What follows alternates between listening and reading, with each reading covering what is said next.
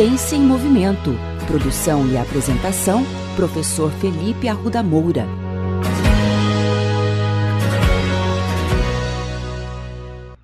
Há muitos anos, diversas confederações e federações responsáveis pela organização de campeonatos nos mais diversos esportes têm discutido a respeito do uso da tecnologia ou não durante as competições.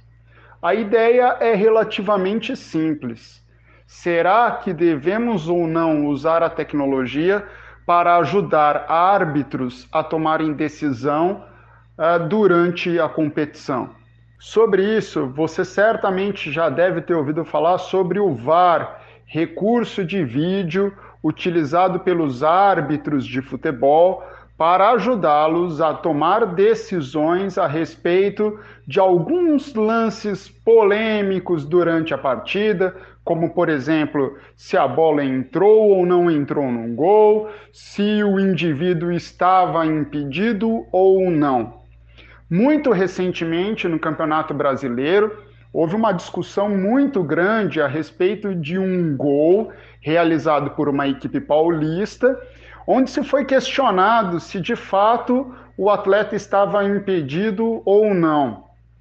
O árbitro da partida, então, resolveu consultar o VAR. E a informação que veio a público é que por poucos centímetros o atacante estava impedido. E com isso o árbitro decidiu, portanto, invalidar o gol. O grande problema é que as pessoas muitas vezes acreditam que a tecnologia não possui erros, o que não é verdade.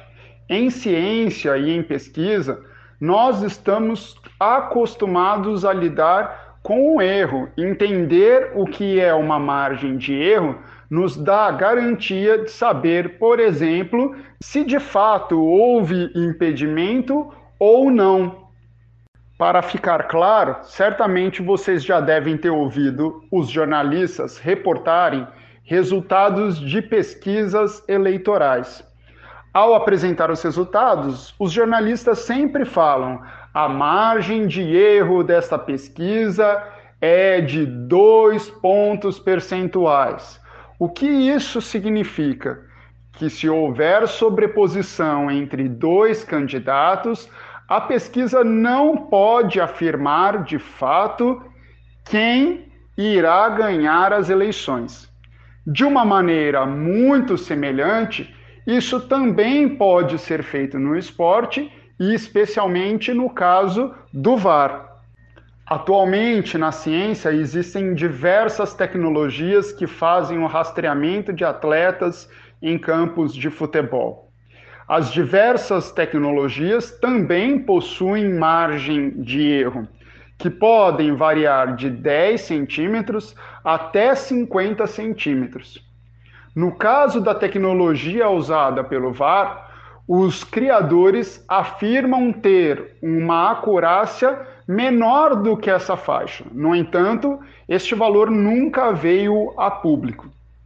Um ponto que nós gostaríamos de destacar nessa coluna é que, neste caso, devemos ter cuidado quando nós vamos avaliar o resultado que está sendo passado pelo jornalista ou até mesmo pelo árbitro.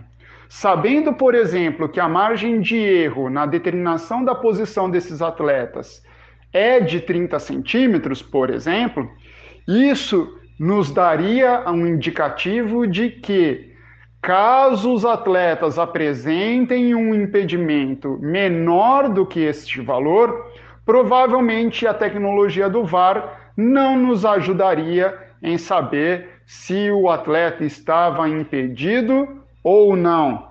Portanto, é extremamente importante que essa informação venha a público, justamente para que a gente não cometa injustiças com os profissionais que atuam no VAR, mas também que os profissionais que lá atuam saibam que é preciso ter conhecimento em ciência, em estatística e, especialmente no caso do futebol, em biomecânica e ciências da computação, para termos cada vez mais uma medida mais confiável.